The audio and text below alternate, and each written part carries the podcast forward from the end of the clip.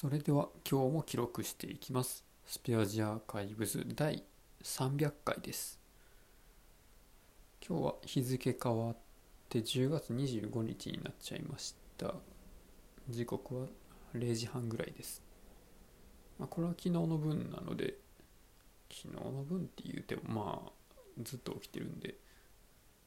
まあ今日のことっちゃ今日のことなんですけど、まあ実際には10月24日ですね。のことです。今日はあの久しぶりに博物館の魚の標本作りのボランティアに行っていました。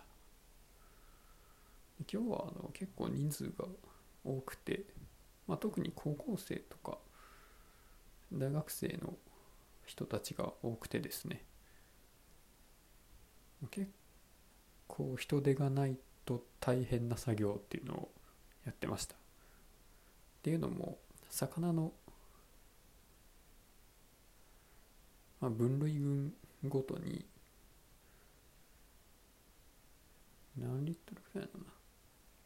まあ、10リットルぐらいのプラスチックの樽とか10リットルじゃ効かんか40リットルとかそれぐらい入るような樽とかに魚の種類ごとに種類ごとにじゃないな。まあ例えばスズキ科とか。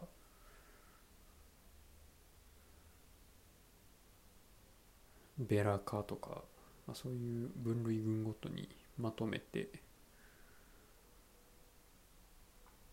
ホルマリン固定したものをドバッと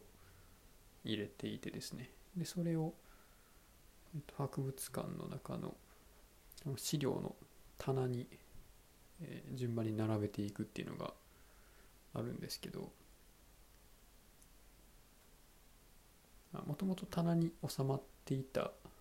その樽を一旦出してでそれまで棚に収まりきっていなかった樽とかをそのもう一回順番に並ぶようにう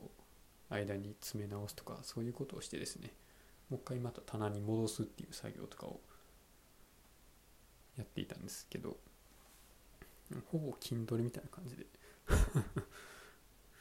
このプラスチックの、ま、樽の中にほぼ満杯にホルマリンと魚が入っててまあ、それをバケツリレーみたいな感じで。そういうのが100個以上あったんかな。一旦全部出して番号の若い順にもう一回棚に入れ直すっていう作業を7人ぐらいでやってました。久しぶりの参加ということですごいテンション上がったりするのかなと思ってたんですけど意外となんかリラックスできたというかやっぱいつもと違うことをいつもと違うメンバーでやるっていうところでちょっと癒された的なそんな感じがありましたね。で今回は、まあ、遠くからわざわざ来てもらった人とかもいてでお土産に博多通りもんをくれたんですけど妻が博多通りもんめっちゃ好きであのです。ボランティアの参加者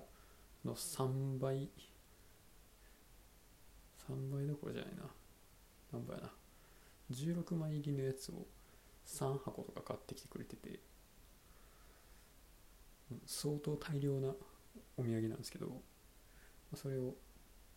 食べながら作業が終わった後、まあまったり喋ったりそれをお土産に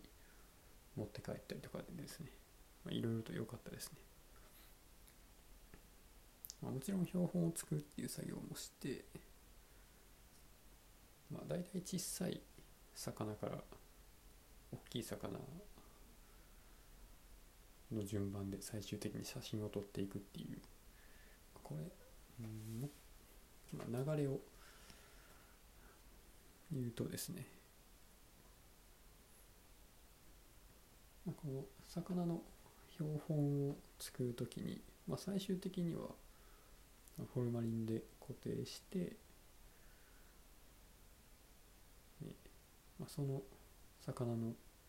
特徴ヒレの、まあ、トゲがいくつあるとか。鱗がいくつとかそういうのを分かるような状態で固定して、まあ、ホルマリンの中で保存するっていうのが、まあ、最終的な形なんですけど、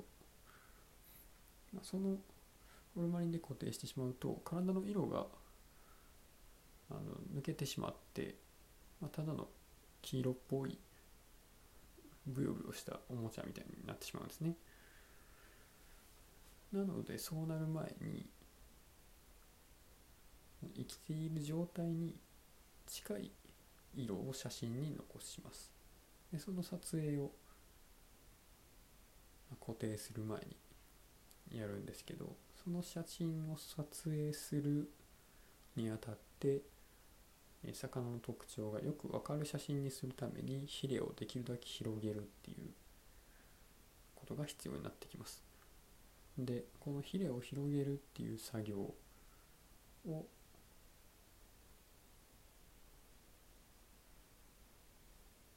まあみんなでやりつつそのヒレが広がった状態を維持するためにちょろっとだけフォルマリンをかけてある程度形を固めてでそこから撮影するっていうそんな感じの流れがありますでこのヒレを広げるっていう作業が結構みんな好きな作業なんかなっていうところでツイッターとか見てても結構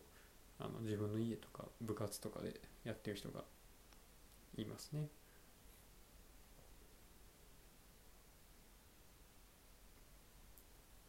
でその作業についてもいろんな博物館だったりいろんな分類系の学部だったりで学部というか研究室だったりで流儀流派があるみたいでで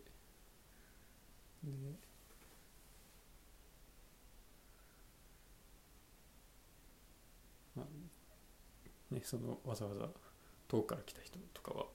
まあ、ここでやってる作業の一通りをぜひやってみたいみたいな感じで、まあ、すごい志高く来てくれたりして、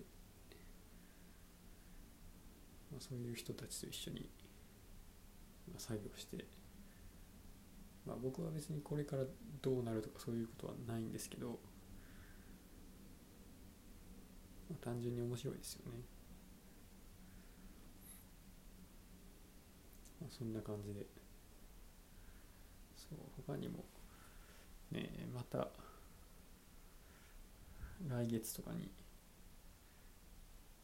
そうダイオウイカの剥製じゃないな液晶標本を運ぶの月曜日にやるから後編みたいな話とかもあったりするんですけどちょっとね最近有給を取りづらくてそういうのも行けなくて本当はね行きたいんですけどね。とかっていう話もあったりで、まあ、たまにこういうところに顔を出してると、まあ、やっぱり楽しいですね。ということで今日はこの辺で終わります。ありがとうございました。